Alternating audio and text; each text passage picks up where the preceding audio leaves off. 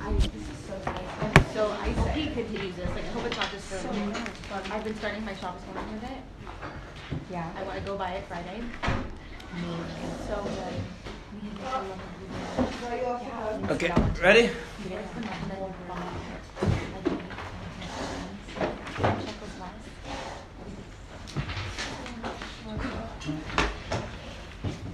Okay.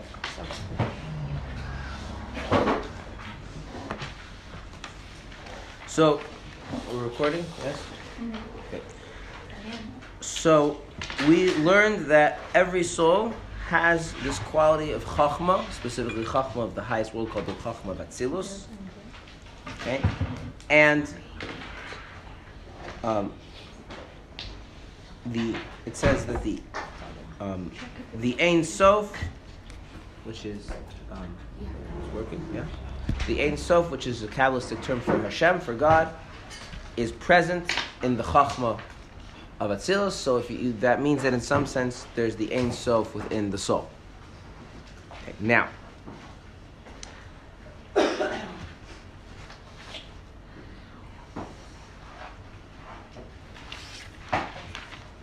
I want to talk about this idea that, that the Ein Sof, that Hashem is in the Chachma.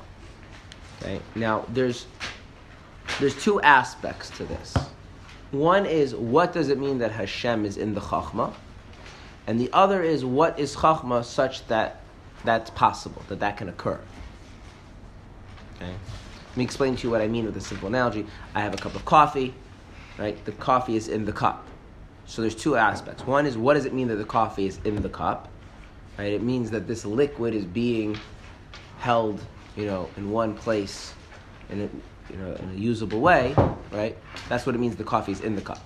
Now, what is it about the cup that allows that? Is that the cup is has a cavity which allows the coffee to be present, but the cup is also um, um, waterproof, or at least, yeah, I think this paper cup is pretty waterproof, right? So that the water doesn't leak out, right?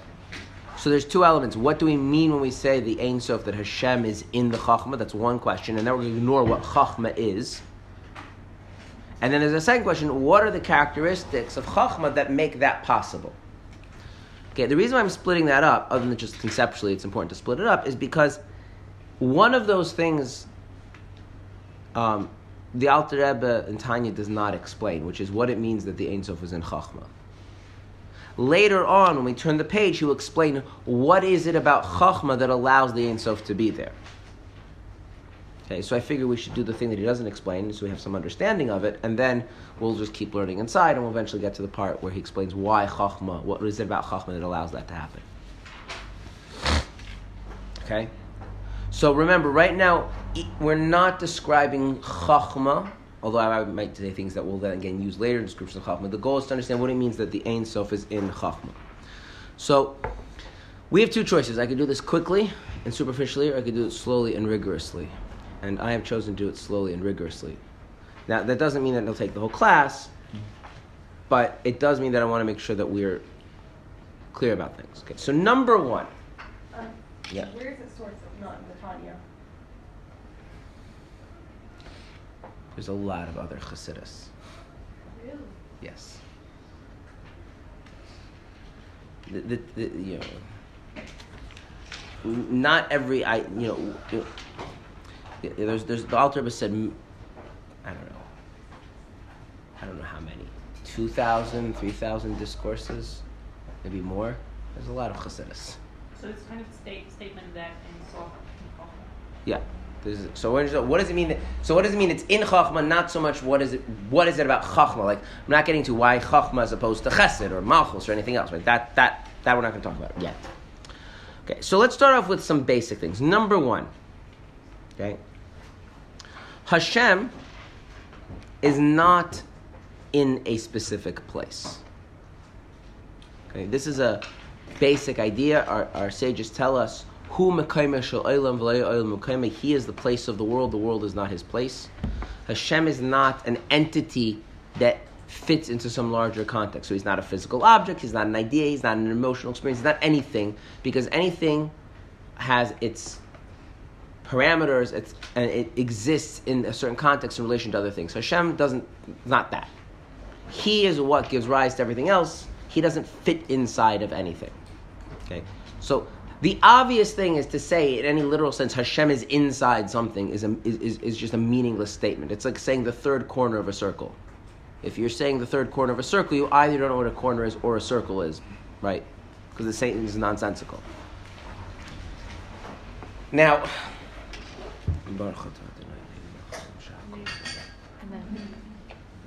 Hashem has what is called in um, Kabbalistic language light or revelation.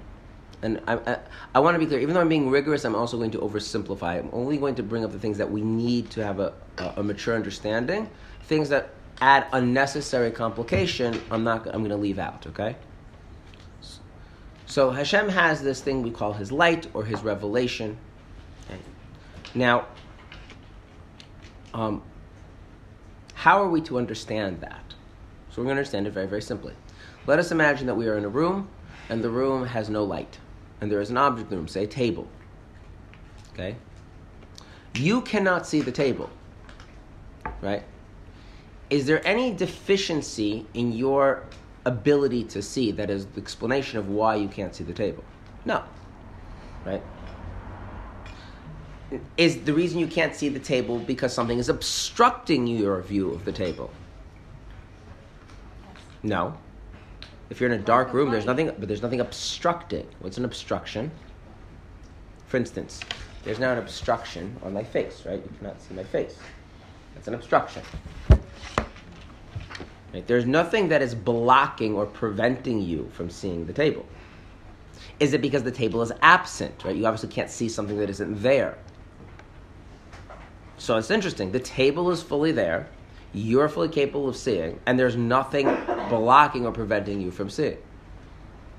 Okay, so why can't you see the table? Okay, so what I would like us to do is I would like us to ignore the light for a moment.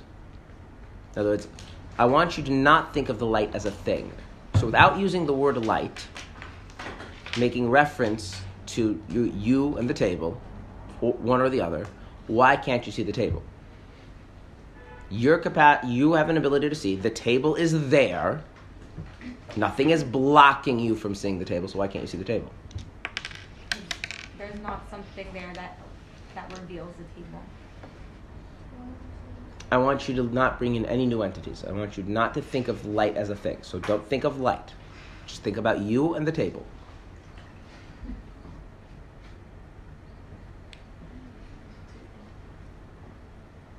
How do you know if there's a table? You don't. But since it's a thought experiment, you do. I mean, you could know if you walk over and bump into it, but in the, in the thought experiment, you only know because it's a thought experiment, right? Or they're used to see the table, and then you have you know make assumptions about reality and stuff like that. But why can't you see the table? Your eyes can't see through darkness. Why are you making it about your eyes? Because you don't know it's there. But It's a thought experiment. Thought Okay, is a-. Can we use darkness Hey, well, or is it no, to light? no. Why not think about your eyes? I'm asking you, why did you make it about your eyes? Because nothing physically has changed About what? about the state of being. Very good. This is important. Nothing physically has changed, and so you immediately want to make the thing happen with you, and so you have become an you have just left the ru- world of Jewish mysticism and Kabbalah and Chassidus by doing so, because what you've done is you've made every issue about your own abilities, your own perception, your own processes. There's another way of thinking about this. The table isn't visible. There's a difference between being and being visible. Now, for this thought experiment, I don't care how the table becomes visible. That's not the point. But the table could be visible, could not be visible. Does it change any way the being of the table, whether it's visible or not? Right? The table's there the same, unchanged whether it's visible or it's not. But if the table is not visible, You might have perfect vision and you still will not be able to see it. But if the table is visible, then you could see it. Now, if the table is visible and you can't see it, that could be A, because you're not looking at it, or B, your vision is not great, right? Or C, something is blocking, right? But the, the, the idea that I want to focus on is let's where nothing is blocking it. You are looking at the direction of the table. Your vision works perfectly fine. The reason you can't see it is because the table being in the room is not the same thing as the table being visible. Those are just two different layers of reality, if you will. Does that make sense? Now, what is the thing that you introduce in order to make the table becomes visible? Light. Light. So when Kabbalah uses the word light, and therefore Chassidus uses the word light, in these kinds of contexts, should we be thinking about rays of light? No, we should just simply think about the fact that there is this additional layer of whether or not something is visible or apparent, okay, or revealed. Now, obviously, when we're talking about God, I don't mean to say that He's visible in a physical sense you can see with your eyes, right? Good? Okay? So when we say God's light, what does that mean? It's the thing that what? It's the thing, and I want you not. I want. It's the thing that makes God what? Visible. Visible. It's the thing that makes God apparent. If God's light isn't there, is God still there? Yeah. But will you be able to perceive Him? Yeah. No. Okay. So now, when you walk down the street, do you just have a natural perception of God's presence? No, you do not. I'm sorry to say, because you might have a sense of all sorts of things, and you may attribute them to God. Because we have to be clear what we mean. When you go back to this, go back to the table. When you see the table, what do you see? You see the table as the table actually is, right? So if the table is green and you're looking at the table and the table's visible, what will you see? You'll see the table as green, right? If the table is square, you'll see it as square, right?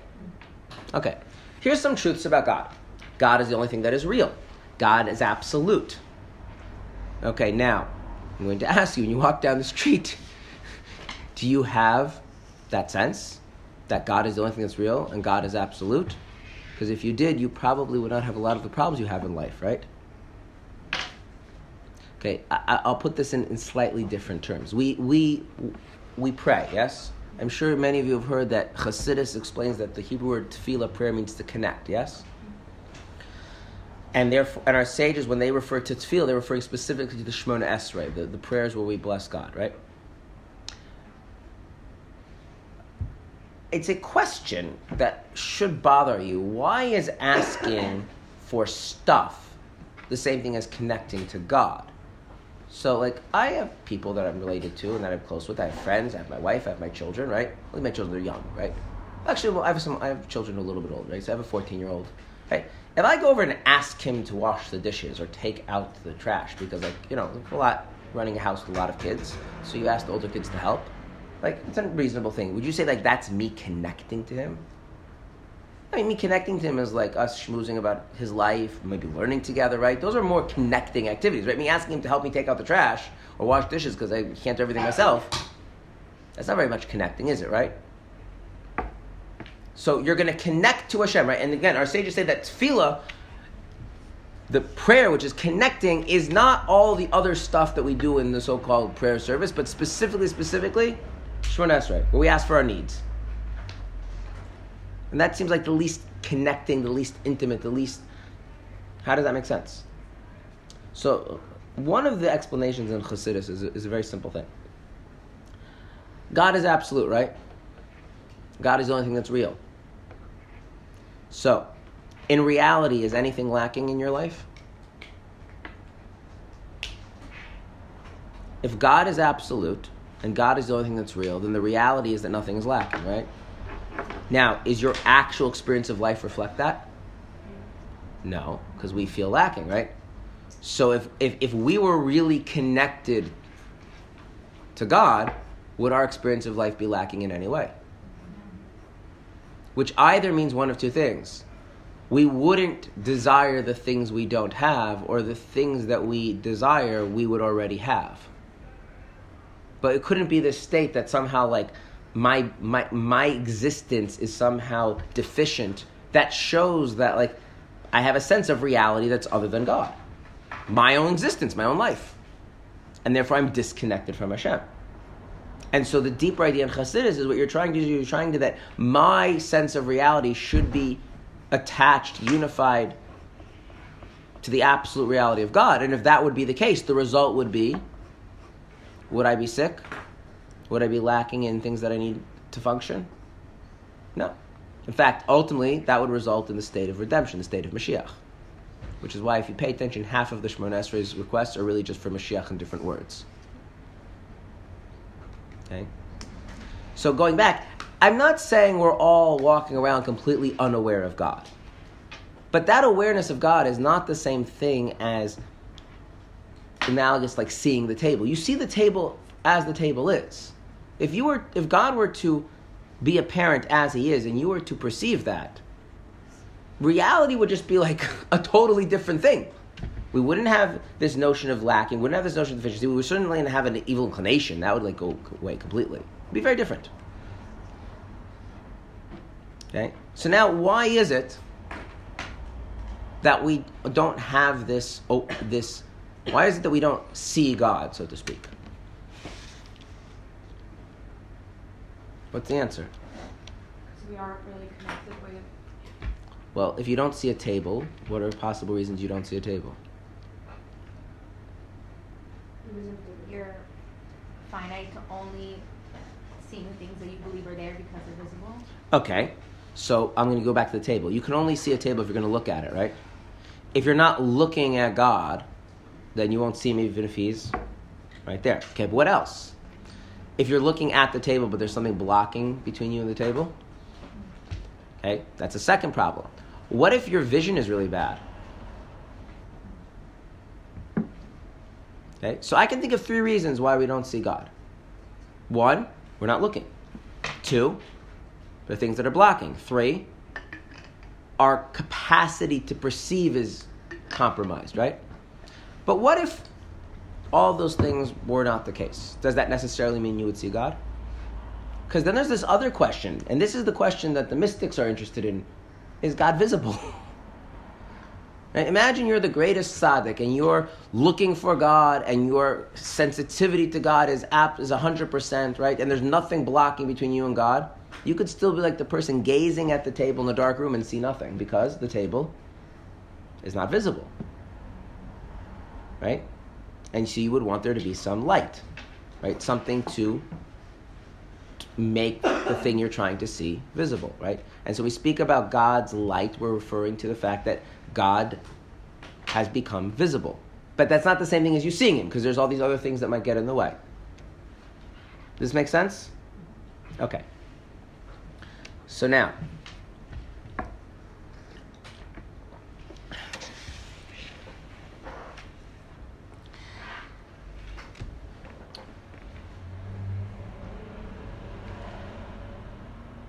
God is everywhere.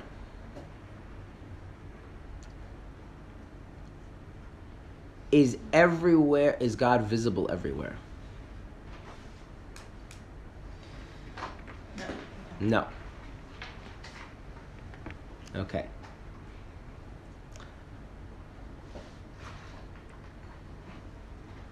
If you are in a room and the lights are on and you look at the table, you can see the table, right? So, in that sense, I will say the table exists in two places. It exists out there in the room, and it also exists in your vision. Now, does I mean do I mean that the table actually physically exists in two different places? Do you understand what I mean? Say the table exists in your vision. So there's the table, it's visible, and you are seeing it. And as much you are seeing it, the table as it is is also exists in some sense in your vision. Okay, so in what sense do we say that Hashem is in Chachma? Do we say that Chachma is like a cup and Hashem is like the coffee? No, that's silly, right? What do we mean? That Hashem is where? Was what? Hashem is visible and Chachma sees Hashem. That's what we mean when we say Hashem is in Chachma.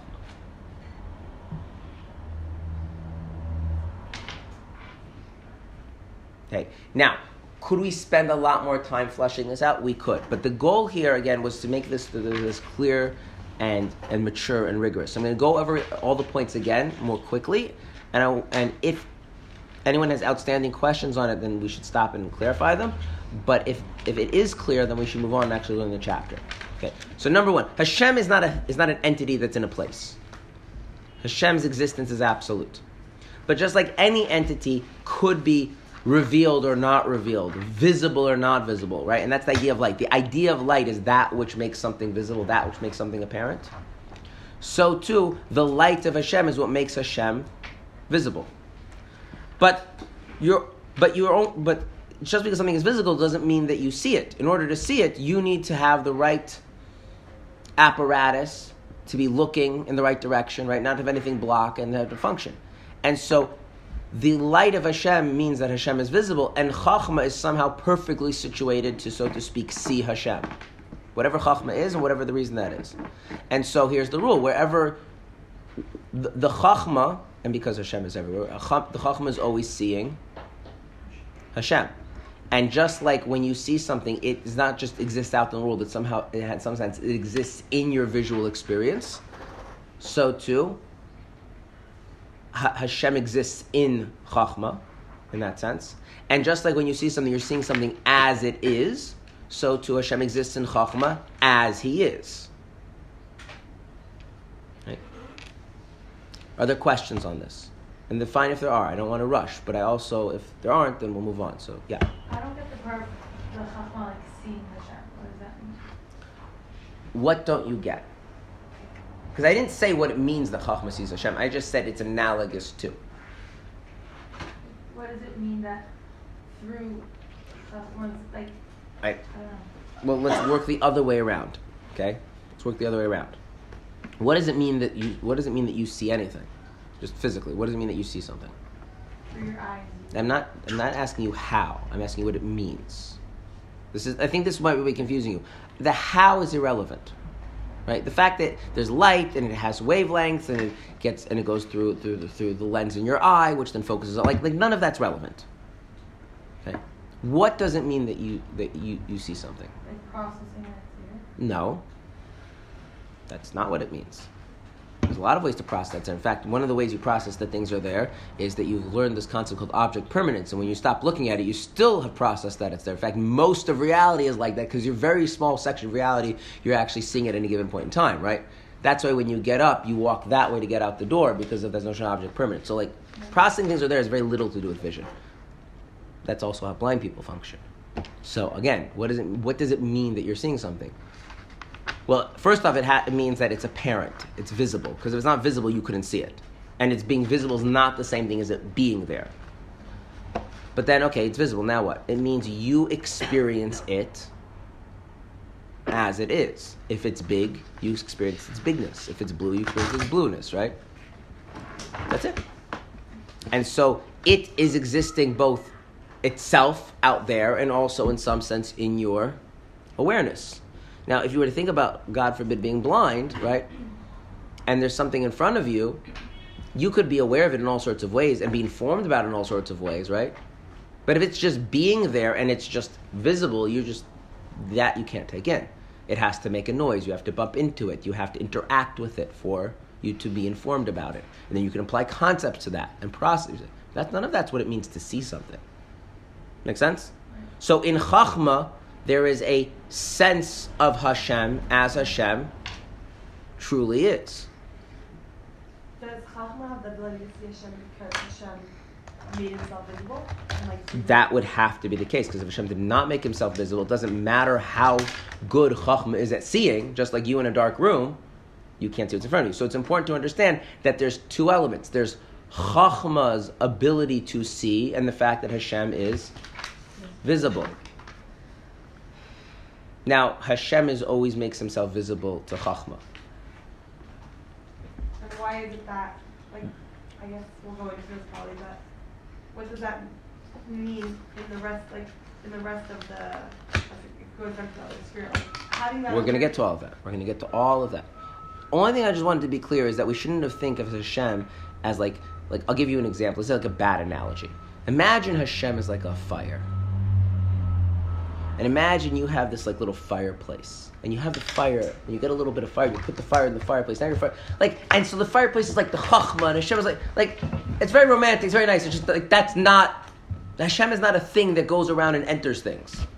And it's, just, it's, just, it's, it's, it's silly to think of Hashem that way. I think it's very important because, like, again, if you just want to speak poetically and you know touch your soul and feel inspired, then you can use whatever metaphors you want. But if you want to use a metaphor or an analogy in order to actually understand what you're talking about, you need to make sure that what you're talking about it actually reflects the truth. Hashem is not a thing that gets put inside other things. But just like a thing can or cannot be apparent, and what's apparent, it can be perceived. And perceiving can be perceived as is, right? That's what vision is. So Chachma perceives Hashem as Hashem is. And in that sense, Hashem is in Chachma. Good? Okay.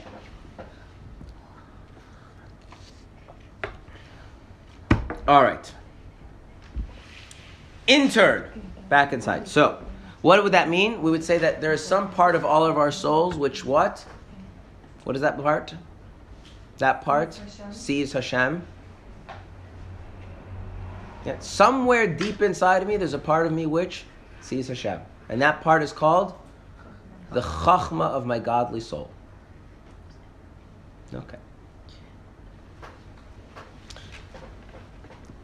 In turn, the soul's faculty of chachma. You see why I'm not translating it as wisdom? It, it, it would be, weird to call this wisdom. Together with the light of the Ein Sof Blessed be He that is vested in it, spreads throughout the entire soul, animating it from head to foot, so to speak, as is written, Chachma gives life to those who have it. Okay. So, what is the relationship between the chachma of my soul and the rest of my soul? Or your soul, or any Jew's soul. There's one part of the soul which is, so to speak, seeing Hashem. That part is called the chachma. But that's not the whole soul. What is the relationship of the chachma to the rest of the soul? Spreads throughout. It spreads throughout it. And what is the effect of that spreading out on the soul? It enlivens it, it animates it. Okay. So, how many things do we need to explain now? Two. What are the two things? Spreading out throughout the soul and animating through the soul. We actually need to explain more. We need to explain what the soul is other than the chachma, right? Right? There's the rest of the soul. Right? And I would like you to notice that it says that it spreads out from where to where. Head to foot. So is there a hierarchy within the rest of the soul? There's a head and there's a foot. So that's at least how many levels of the soul do we have? Other than other than what? Because the chachma spreads from the head to the foot. So there's actually there's the chachma spreading to the head, spreading to the foot, right? Now, for those of you who are lacking Kabbalistic knowledge, I will tell you that anytime you have head and foot, you always have to have, because you have a head, and the Hebrew word regel can go all the way up to the legs. So this is your head, and your you get your legs to start, start basically at the top of your thighs, but there is something in between, right? What do you call that thing in between? No, from here to here. Your body. So there's also called the guf, the body. So actually, although he doesn't mention it, but it's implied that there's actually how many levels of the soul? Four. Levels of the soul. There's the chachma, which is the part that sees Hashem. And then there's the head of the soul, the body of the soul, and the foot of the soul. And what does the chachma do to the rest of the soul? It spreads out through those other parts, and the effect it has on those other parts is it enlivens it, it animates it. Okay? So, we have a lot to explain. What is the rest of the soul? Why is it divided into three? What's the hierarchy? What does it mean the chachma radiates throughout the rest of the soul? What does it mean it enlivens the rest of the soul? Yeah? Okay.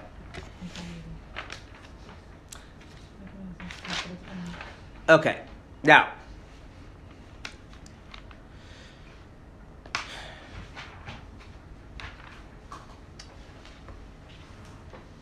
there. Remember we spoke about before about the different levels of the soul, and I gave them technical names.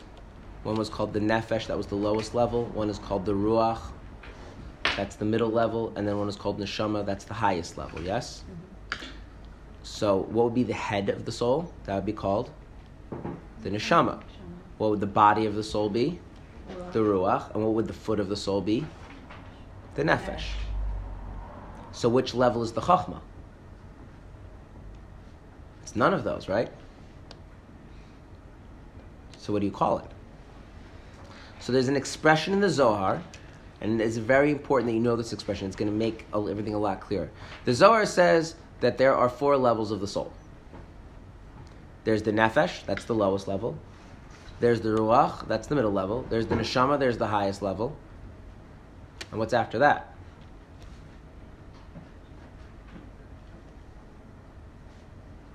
There's the neshama of the neshama, the soul of the soul.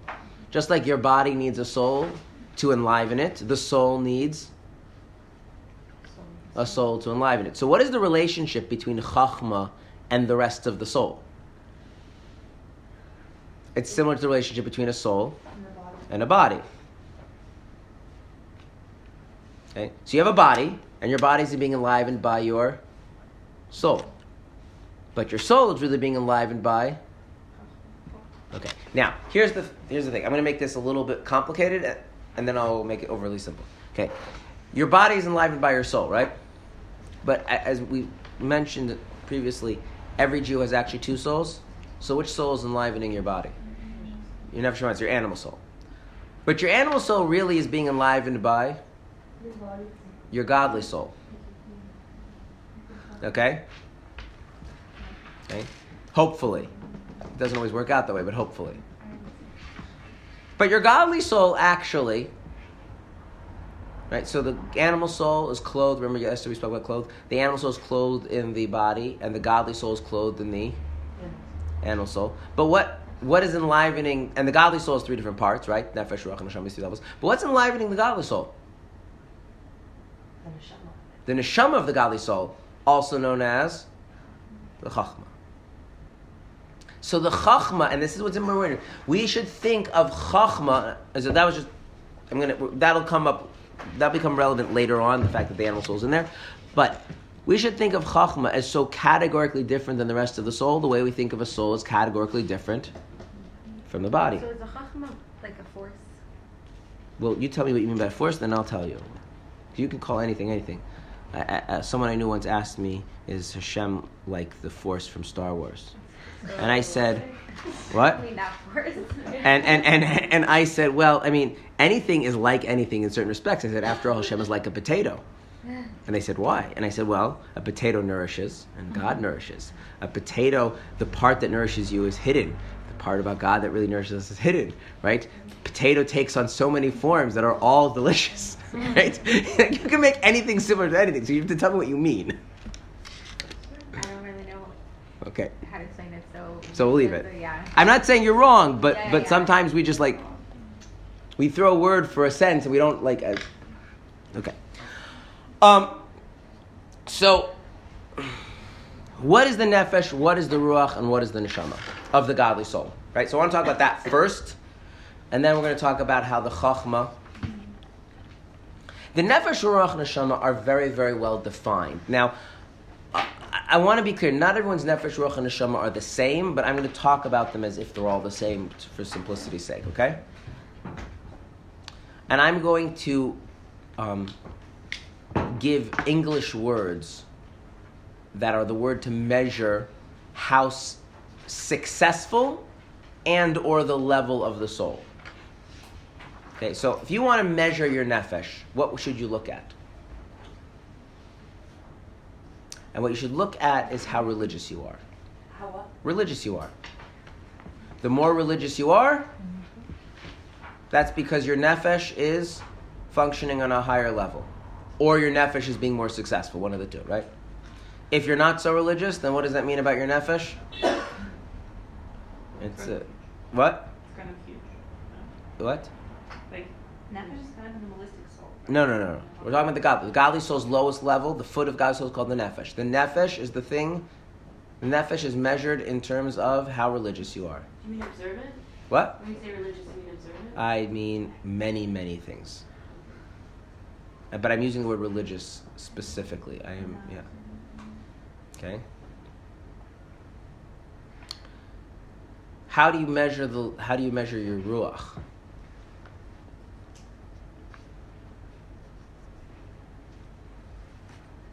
You measure your ruach by how central God is in your emotional life.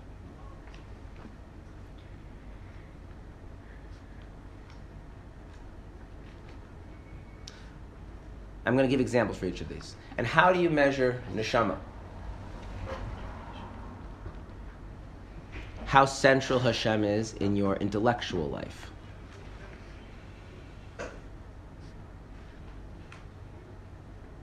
Now, I would like to point out, not everyone has an intellectual life, by the way. So, if you don't have an intellectual life, then your then your then your neshama is basically like dormant. So, I'm just going to point that out. Not everyone has an intellectual life. I'm serious. By the way, there are people that sometimes don't even have an emotional life. I'm going to give you. Give, want to know of a circumstance where someone doesn't have an emotional life? Okay. Think about a person in, under extreme circumstances, like um, war, or um, like the Jews that are trying to be religious in communist Russia. Right. Emotional life is a luxury. You're basically just on the level of trying to get by. Okay, so you could also be right. You could also be in a state where you, where you don't have an emotional life too. But we in the rich, developed societies that we have, like, don't don't really consider that that really living. But okay, fine. So let's start with religious. Okay.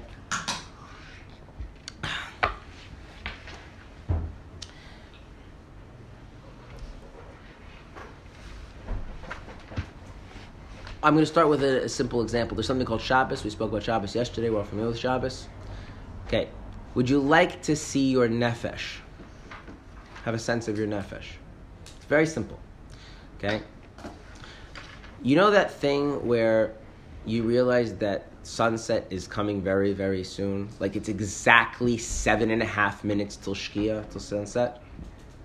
And you realize that like there's stuff that needs to get done and it feels like you have you're rushing the kind of similar to the feeling like you're rushing to make the plane because the plane will take off with or without you and the sun will set with or without you and if the sun sets and the hot water thing is not plugged in then it's just not going to be plugged in and that's the end of it and there's nothing you can do about it there's really just you can't do anything about it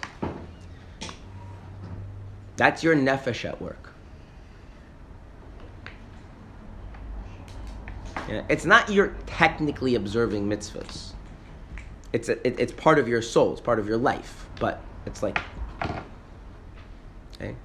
Um, I'll give you an example that men have. Men have this thing where they have a commandment to recite the Shema every evening and every morning. Now, there's an ed- deadline for reciting the Shema, which is called the last time for reciting the Shema, or in Hebrew, Sof Zman Kriya Shema which is I think right now around nine ten ish. I don't know exactly. Nine oh seven. Nine oh seven. Okay, it's good I didn't say it at nine ten. Okay, so do you know what it's like to be extremely tired, to not feel well, and to realize that it's nine oh three, and the end last time to recite Shema, is nine oh seven. That's a very intense thing right? Or similarly, tefillin. Tefillin have to be put on every day. Um, one time as a bochur, I was extremely ill. Uh, I could not move. I woke up like at two o'clock in like a delirium, and like I just rolled. I couldn't move. Um, and then I woke up around four something. This was Yerushalayim in the winter, and it slowly dawned on me that the sun is going to be setting in like ten minutes, and I have never moved so fast. I jumped out of my bed. My negel vasser were just sitting there the whole day. I washed the negel vasser. I put on the tefillin, took off the tefillin, put on my time, put on my collapsed in bed, and woke up the next morning at like, I don't know, 12 o'clock. I was like with really high fever. But there's a sense inside a Jew which is this stuff has to get done or this stuff cannot happen. It's sometimes subtle, sometimes strong, sometimes right, and it could be physical mitzvahs like you know keeping Shabbos and tefillin, but it can also be verbal mitzvahs, positive and negative. It could be mental mitzvahs. There's certain things I'm not allowed to think about, certain things I have to think about. But this, and and it, there's the, there's this this this that you're you're you you have this sense, and again, I'm describing as if it's all going to be the same for everybody. It's really not. Every person's nefesh is different. It's going to feel different. It's going to look different. It's going to develop differently. But what it, all all the, everybody's nefesh has in common is at the end of the day, what does it translate into? This push to live religiously, and this resistance to violate what a religious life is. And and if and and and the more that that is something a person experiences in their life, the more uh, their nefesh is coming through and actually manifesting. That's the foot of the soul. That's the lowest level of the soul. So I'm just wondering, is it more the push or the act of? It's the push. It's the thing that makes you feel like you have to act or that you shouldn't act that you're allowed to think this, you're not allowed to think this. You're allowed to go here, you must not go here. You, you need to go here, whatever it is. Okay? Now, the, the Mittler of the Alter son gives an analogy. Imagine you had a dog. And if you have a dog, then you don't have to imagine, because you just have to remember having a dog. But those of us who've not had a dog, you have to imagine a dog. And imagine your dog one day walking down, you're walking the dog, and all of a sudden the dog starts running and jumps into a burning building.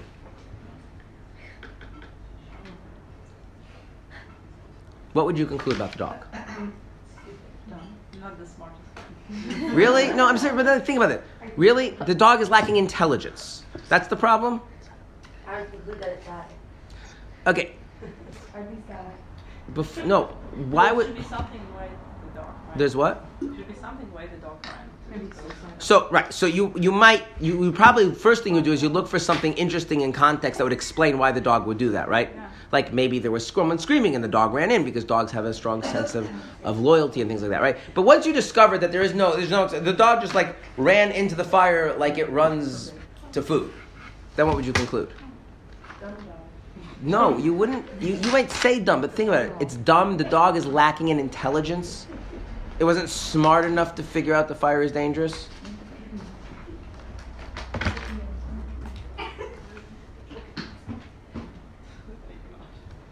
Didn't. It didn't have any awareness of danger.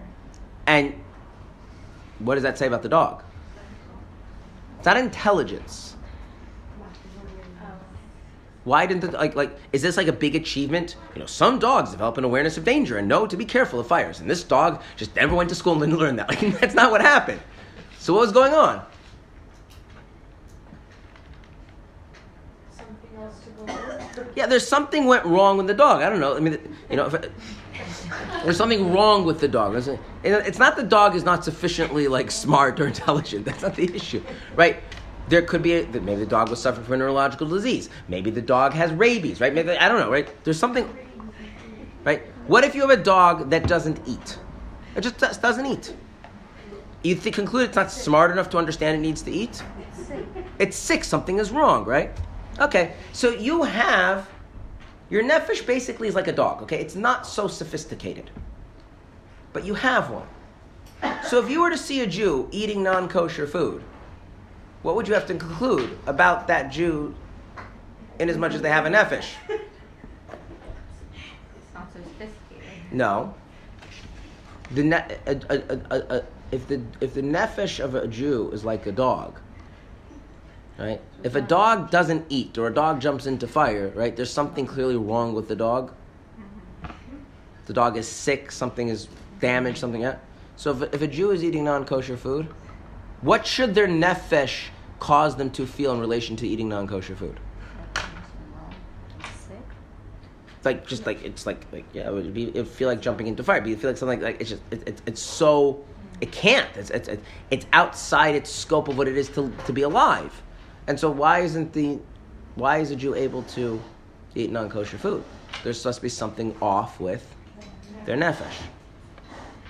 Which is why the Zohar says, if you have sinned, it caught it, it is it, it, there's something wrong with your nefesh. But specifically, which level of your soul? The nefesh. Yeah, a healthy nefesh, no sinning. Sinning, an indication of. That's right. Does it mean that everyone in our generation has sick nefesh? There are levels of this. Oh.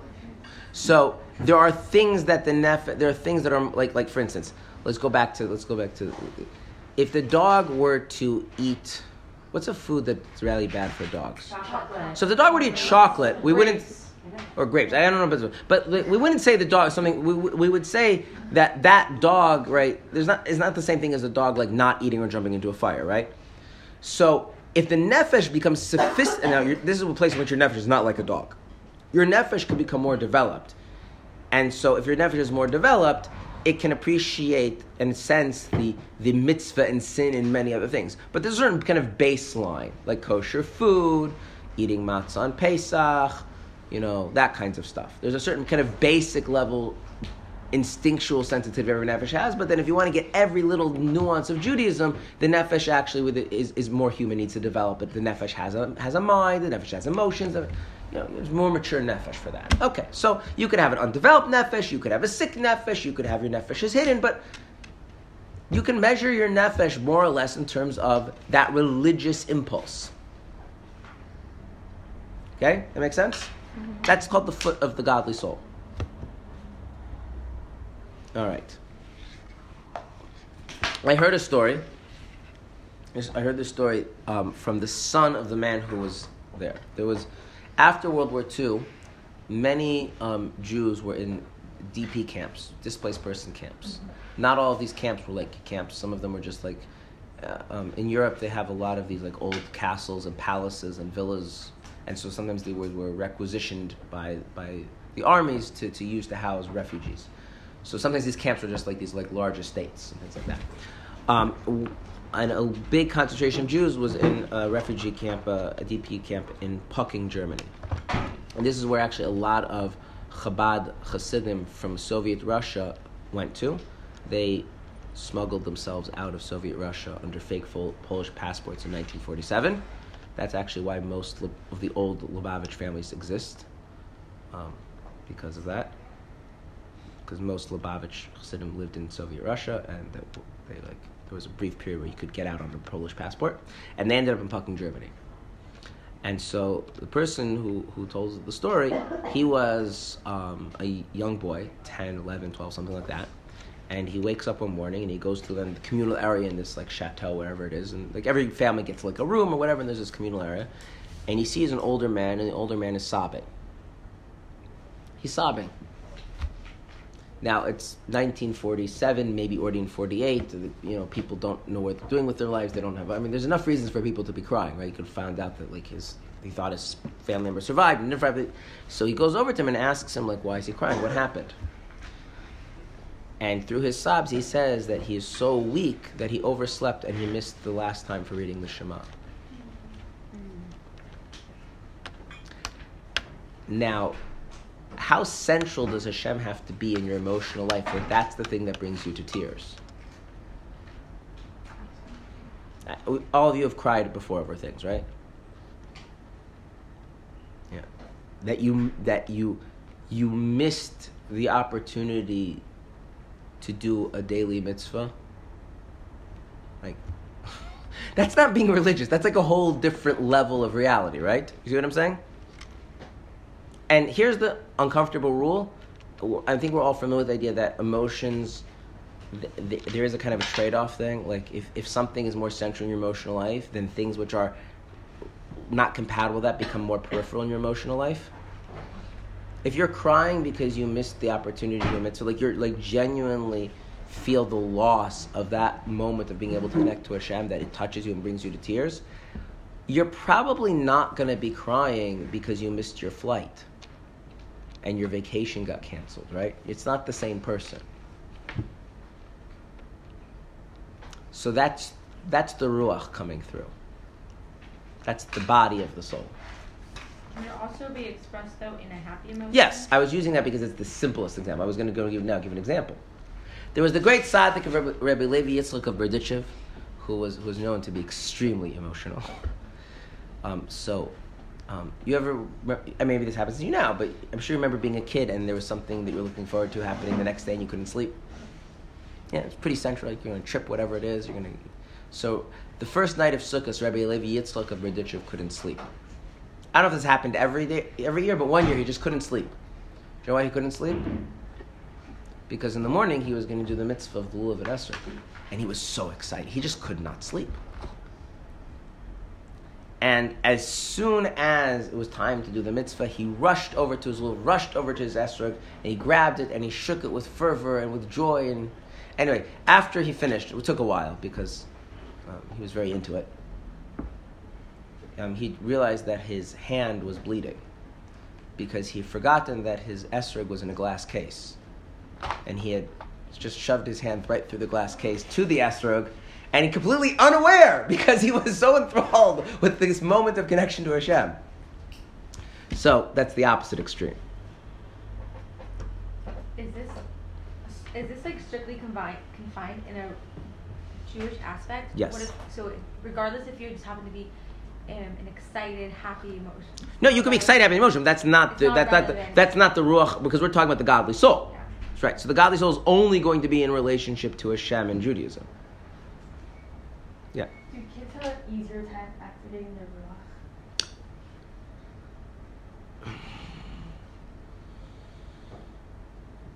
No, children have something else going on. We'll leave it at that. There's a different dynamic happening with children. Okay.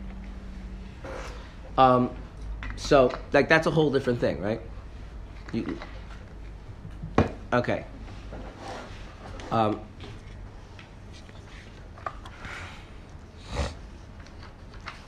what would it mean, neshama?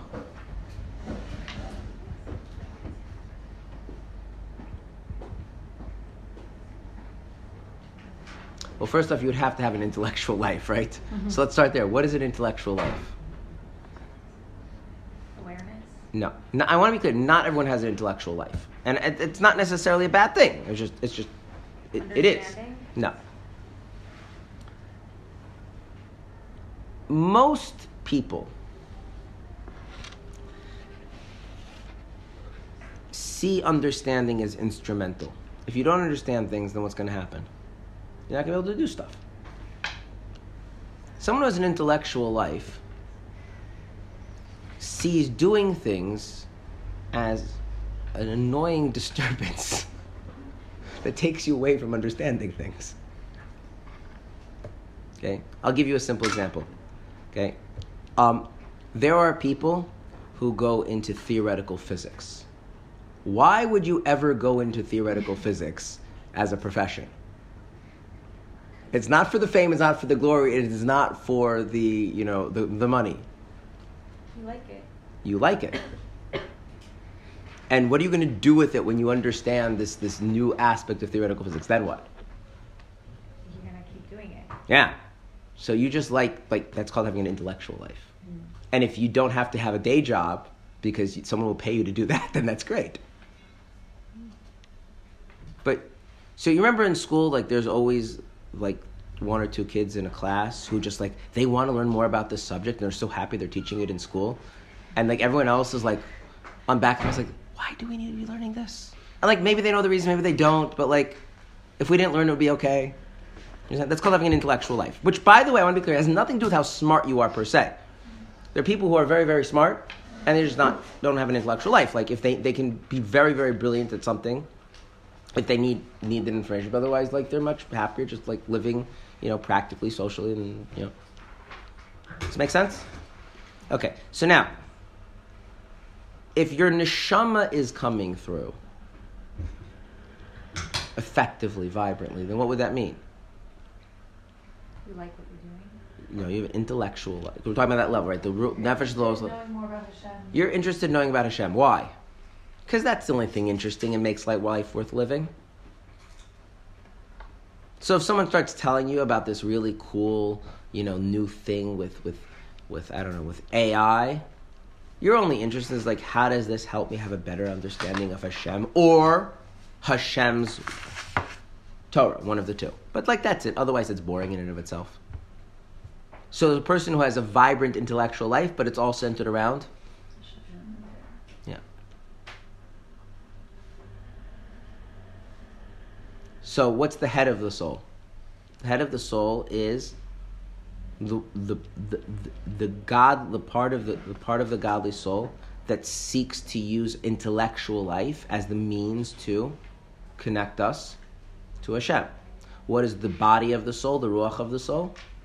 It's the thing that seeks to use emotional life as the means to connect us to Hashem. And what is the nefesh?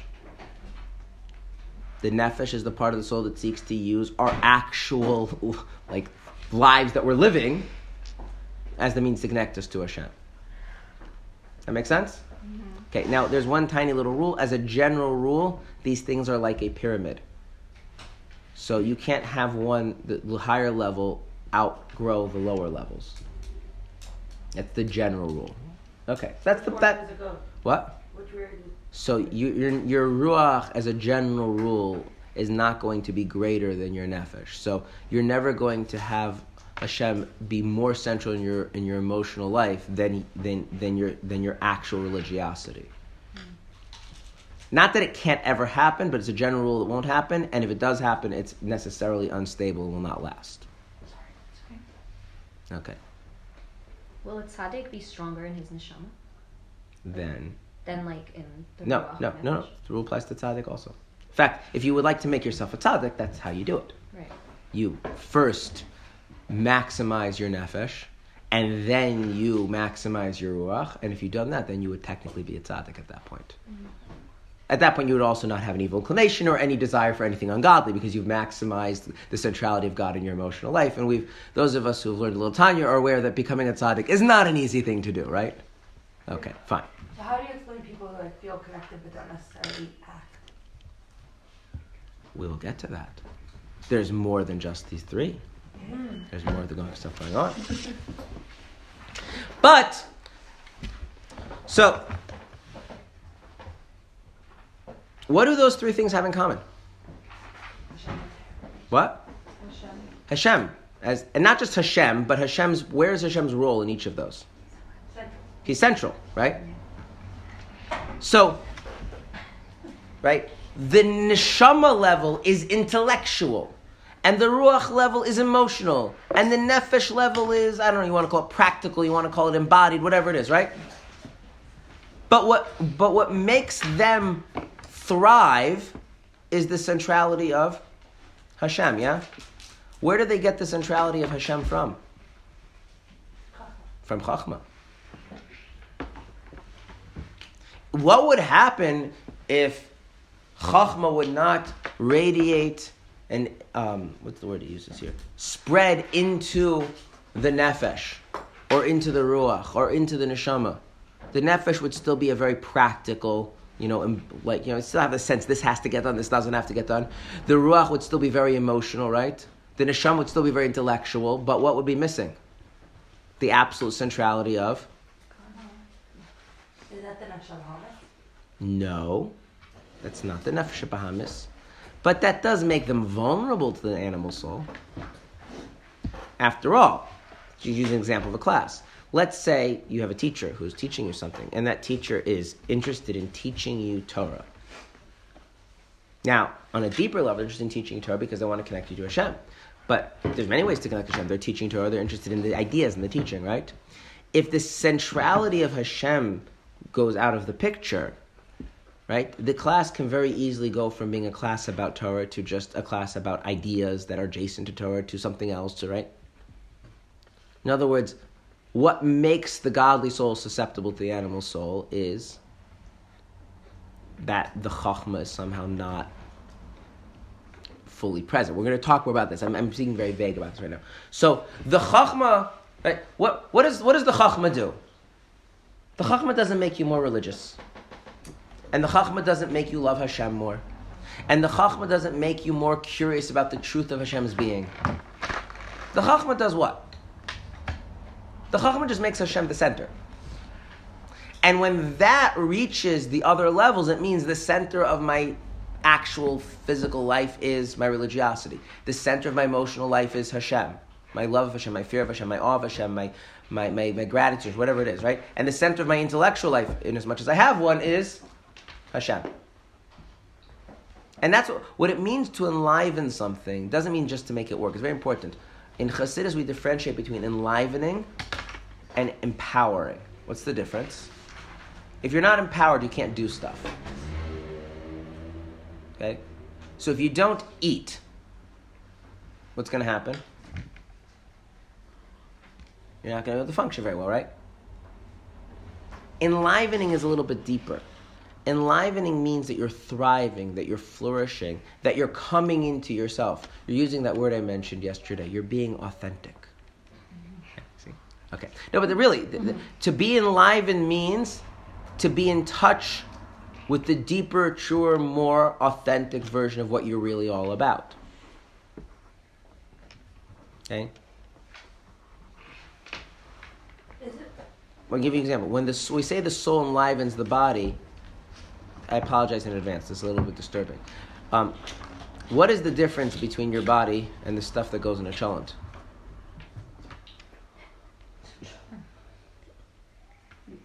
One is living. Well, we could fix that.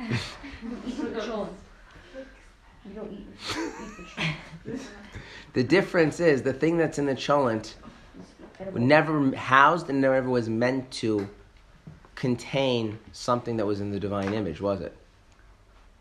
That's the difference. What does it mean that your soul enlivens a body? It means it makes it something that embodies the divine image. And that's what the body is meant for.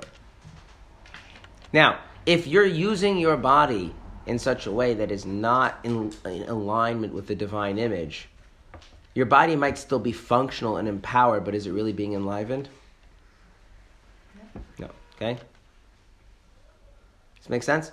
Okay? When you do something and it, it, it, it with, with, with, with, with what's called in Yiddish, lebendigkeit, with, with, with, with, with life, with, with, with, with vitality, what it means is this thing is somehow part of you being what you're really supposed to be, being in touch with the deeper truth of what you're all about. Right? Now, so that means this chachma, which is the sense of what Hashem truly is, it doesn't just stay in the part of the nefesh called, the part of the soul called chachma it somehow reaches the other parts.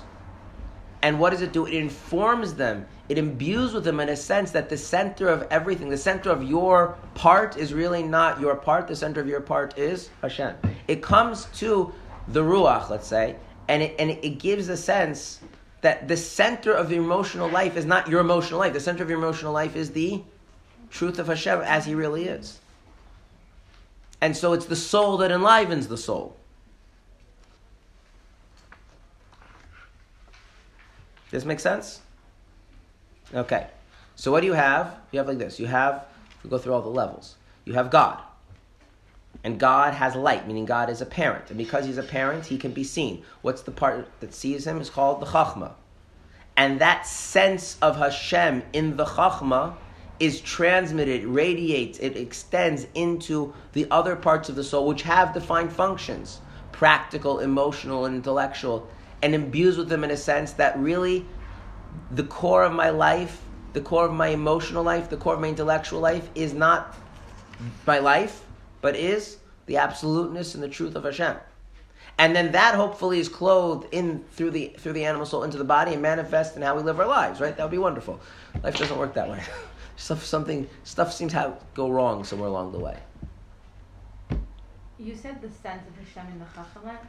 Just like when I see You also something. Vision. Right, yeah. I, I, didn't, I, didn't, I didn't mean it in a difference, yeah. Yeah. yeah. What goes wrong along the way? We're going to learn about it. What? Something, there's something blocked. We're going to talk about that. We're going to talk about it. There's, there's actually several things that can go wrong in different ways, and they have related but different solutions. And that's why we, this entire approach to getting in touch with God ends up being a total of, what is it, 18 through 25. It's a lot of chapters. Okay. Is it ever work like this? Like when you're kid, does it work like that? Like, is Oh, there are people that works like this. Yeah, hmm but not by nature. That's uh, There are even people that works like this basically by default. Would you like names? That there, there, there are people that Hashem is visible and the Chachma sees, and the Chachma radiates into the Neshama and then the and the Ruach and the Nefesh, and they come and there it manifests clearly through the animal soul into the physical life of the person. The Rebbe. We call in the Chabad language, you call that person a Rebbe. Um, in other circles, they might call that person a tzaddik. Although in Tanya, tzaddik is actually a lower level because you could be a tzaddik just with the ruach manifesting. Um, but yeah, that would be like someone like Moshe Rabbeinu, Rebbe Shimon Bar Yochai, the Baal Shem Tov, the uh, Anapoli. Like these are not like normal people. Um, you know, uh, the the, the, Rebbe um, wrote in a letter that when he was before he started going to Cheder, which means that you know, we're talking like three-ish or something like that, the Rebbe was fantasizing and dreaming about what the future redemption would be like. And specifically how the future redemption would retrospectively make the experience of exile seem worthwhile and a good thing. Now, I have kids. That's not what they, like, what's going on in the mental world is not that. Right, what about Mashiach? Like when Mashiach comes, what it's gonna be like? No. When kids think about Mashiach, they think about candy growing on trees. And they have to be told that. It's not the same thing. It's just not. Um, you know, it's it's and this is what this is reflected in the idea that, that it says that when, when Moshe was born, the house was filled with light. That's that's what that means. Yeah. It's a very, uh, it's a very, very rare thing. It's extremely rare thing. Now, I want to be clear. Is such a person necessarily smarter than other people? No. Is such a person necessarily have a richer emotional life than other people?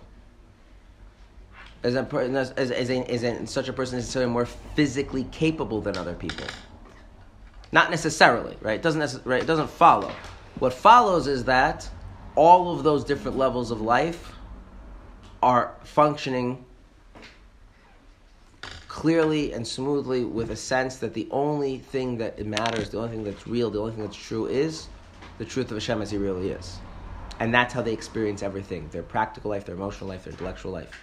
Now, it may be that they're smarter than other people. That's, that, that, that- that's not the point. And yeah, those people are very, very rare. I have a question. It's kind of confusing, but By the way, if you would like to know, that's what we mean when we say that someone gets a soul from the world of Atzilus. That's what we mean. are they ever women? Yeah. The Alter had a daughter named Freda, who was like that. Um, yeah. Um, the, all the four mothers. Um. Who else would I know off the top of How my do we head? know? Like who says? Well, I mean, the, the, the four mothers we know because that's like in Kabbalah. Right. Um, and then in terms of the Alter Rebbe's daughter, um, the, the I try to remember if it was the Alter Rebbe said it about her or the Mittler Rebbe, her brother said it. I mean, you want to know how she died? Put it to you this way: this is how she died. The Alter Rebbe used to say Maamarim is just for her. Even his success, the Mittler was not allowed; it was just for her. Um, the Mittler used to hide in the closet to try and hear them. What? Um, How did she die? s- the way she died was when the Alter Rebbe passed away, and she heard the Alter Rebbe passed away. She, I, I don't remember all the specifics, but like, she got sick, and she just like her body just like stopped functioning, and then the last thing she said, um, and she said in Yiddish, but I don't remember the exact wording, but she said something to the fact, "Father, I'm coming," and she was gone. like she like like she and her father were like on a, there's very deep soul. Like if he's not in the world, I'm not here also. I'm like then she left. Like like and and and um, you know she just like she's like that was her life. Her, her, the, the truth of God that she and the Alter Rebbe shared was it, and that was like she's not. There's nothing left for her. And I don't know what happened to her husband. We don't know her husband's name. I, I mean, maybe there are historians that know her husband's name, but She has kids. I think so. But she, she was like totally different. Um, So like, how do you? Only Chabad believes that about their rebbeim. Does everyone believe that that's what they're? Um, everybody believes if you go far enough back in the Hasidic world. The question is when they stop believing it. What do you mean? You're saying like, Like if you were to go to another Hasidic group and you were to, like pick a Hasidic group, Skver. Skver. So if you were to ask about, so Skver is a branch off of Chernobyl. So if you were to ask about the Nachum Chernobyl, who was a student of the Baal Shem Tov and a student of the Magid, they would say absolutely. Mottel Chernobyler, his son who succeeded him, absolutely. You know, the, at what point did it? I mean, the current, the, the you know, the, the current Skver Rebbe, like, I don't know if they believe that. Like, at some point, people just like, okay, he's the son or the grandson of this very like, and he maybe they believe that he has Ruach Hakodesh and he has special brachas and he's very holy, he's very pious. But they don't necessarily believe. But if you go all the way, that all of the Hasidic Rebbes became that because people believed that about them. so why does Chabad specifically still believe that and most people don't? What do you think is a reasonable answer to that? If most people, if most people are, let's say, within the realm of reasonability and how they think about things, right? If most people don't believe something about something that's within their worldview, I'm not talking about people do not, they're, skeptical the whole day of a soul, right? Then why would you? Why would people be skeptical about? Say, yeah, about this, and other people wouldn't because maybe it's just less plausible. I have neighbors. I, I live in a building where I live in an area where there's a lot, a lot of other chassidim, just and you know, well, they often have this attitude like their rebbe is like you know in a league together with like the Baal Shem Tov and Rushav Anapoli, and like their rebbes are whatever nice holy Jews that they listen to. And it's also, by the way, I want to point out, like believing somebody's on this is not the same thing as, as, as being their chassid. Those are two different things. But yeah, it's, it's you know, people live a certain way. I give you names of. I, I, I don't like playing around with the levels of souls. I don't know these things, but there was. I can give you names of other people like that are not all the way far back. I mean, the Aaron Belzer who passed away what the fifties, the sixties. Um, he was he was not of this world. Um, the Ribnitzer Rebbe. I think he's buried in Monsey, New York. I mean, the Ribnitzer Rebbe was a mohel, and he didn't know how to do bris milah. And it was not uncommon for the baby just to keep bleeding and bleeding and bleeding, and then he would just look at the baby and like, you know, do whatever tzaddik does, and the baby would stop bleeding. Like it was like not normal. I'll give you uh, the Ribnitzer Rebbe was was it was in Soviet Russia, and a woman came to him with a chicken, and she said, "I want you to shech the chicken so I have kosher food." And the Ribnitzer Rebbe had just come back from the mikveh, and he used to toivel in the mikveh lap. The mikveh was the icy cold river. There was no like there were no mikvahs, much as men's mikvahs in Soviet Russia, and um, and he said. Um, he said, I'm going to daven. After davening, I'll shech the chicken. And she said, Rabbi, you want me to eat kosher? Shech the chicken. You don't shech the chicken, I'll kill it myself. So he shechted the chicken. And then he told, uh, he had a, someone who like helped him out. He said, let's go back to the river, go to mikveh. He said, what do you have to go to mikveh? He says, because it says that when you get angry, there's klipa. And the way to get rid of the klipa is to immerse yourself, I don't know, whatever it is, like, you know, 60, 70 times in the mikvah. Now, I can tell you what he felt we would not call anger. I don't know what it was. It was, but but on the level of you're talking there, it's like the the spiritual source of we.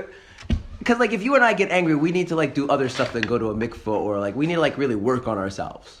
Whatever he, I don't know that slight whatever sense of like tension, whatever it was, felt he felt that separating, that's blocking the sense of the chachma of his soul and the ritual of 60, 70 immersions. Like, you're not. And there are people like people. If you if you if you interact with people and you see people like that, you know, and it's part of your worldview, it's more or less plausible. That person's just a different. So between a and a? Tzaddik is someone who there's no space in their emotional life for anything other than Hashem. Relative to that, it's a pretty low level. I mean, for us, it's a pretty amazing thing because you know, like, you know, I care whether or not my coffee tastes good, and you know, if there's no coffee, I get annoyed. so. there's there's a there's a range of what a Jew can experience, and um, the more profound, the fewer people. I don't like playing this game of which I, I if, if people that really know what they're talking about say stuff, then I don't mind repeating it. Like so, saying that Moshe Rabbeinu, the, the Baal Shem Tovs, where their souls come from, generally is, is written in holy books. But you want to start asking me like where did Aaron Belzer's soul come from? I have no idea. I don't know what level it is, but I can definitely tell you it's it's, it's not comparable to. Uh, I mean, he, he lived a life where I mean that was completely transcendent of, of, of things that we're and, and he's not the only person. There are people like this. In each group, when did that stop? You know, and sometimes there's arguments. Sometimes what you find is there's a generation where there's arguments. Is he like his father? He's not like his father. Eh. Ever? There's a Hasidic group named the Rachmastrivka. They're also related to, to Skver. They're, they're, they're. All the Twerskis are the same family. And the Rachmastrivka's brother is Lubavitcher, is Lubavitcher Chassid. His father, his father was a Rebbe, and I think it was the second brother. I don't remember. Was, and um, he discovered the Rebbe, and he's like, "I'd rather be the Chassid of this Rebbe than the son of this Rebbe." and uh, he actually created tension between the two groups. His, father was, was very disappointed, and he like he, he left he left Rivka, and he's a Lubavitcher now. He's a, teaches in Lubavitcher yeshivas. I mean, he still wears the same thing. He was the shtreim and everything, but like he married off a grandchild. I was in Crown Heights and I'm happy to see the chuppah. Grandkids were all about it. He was like, I, he said, I found this. I said, I want, I want this. People feel things, they experience things. And playing like, how do you know what's arguing? It doesn't doesn't help. But but if it's as part of a person's will and their sense of it, like you know, it seems more or less reasonable, and you know, that's how the whole Hasidic Rebbe thing got started anyway. The Baal Shem Tov wandered around and people were like, this is different. He's living in a different place and even great, great people. And then he was able to help them become like him, some of them. And then, you know, let's read these. All right. Tomorrow is questions and answers.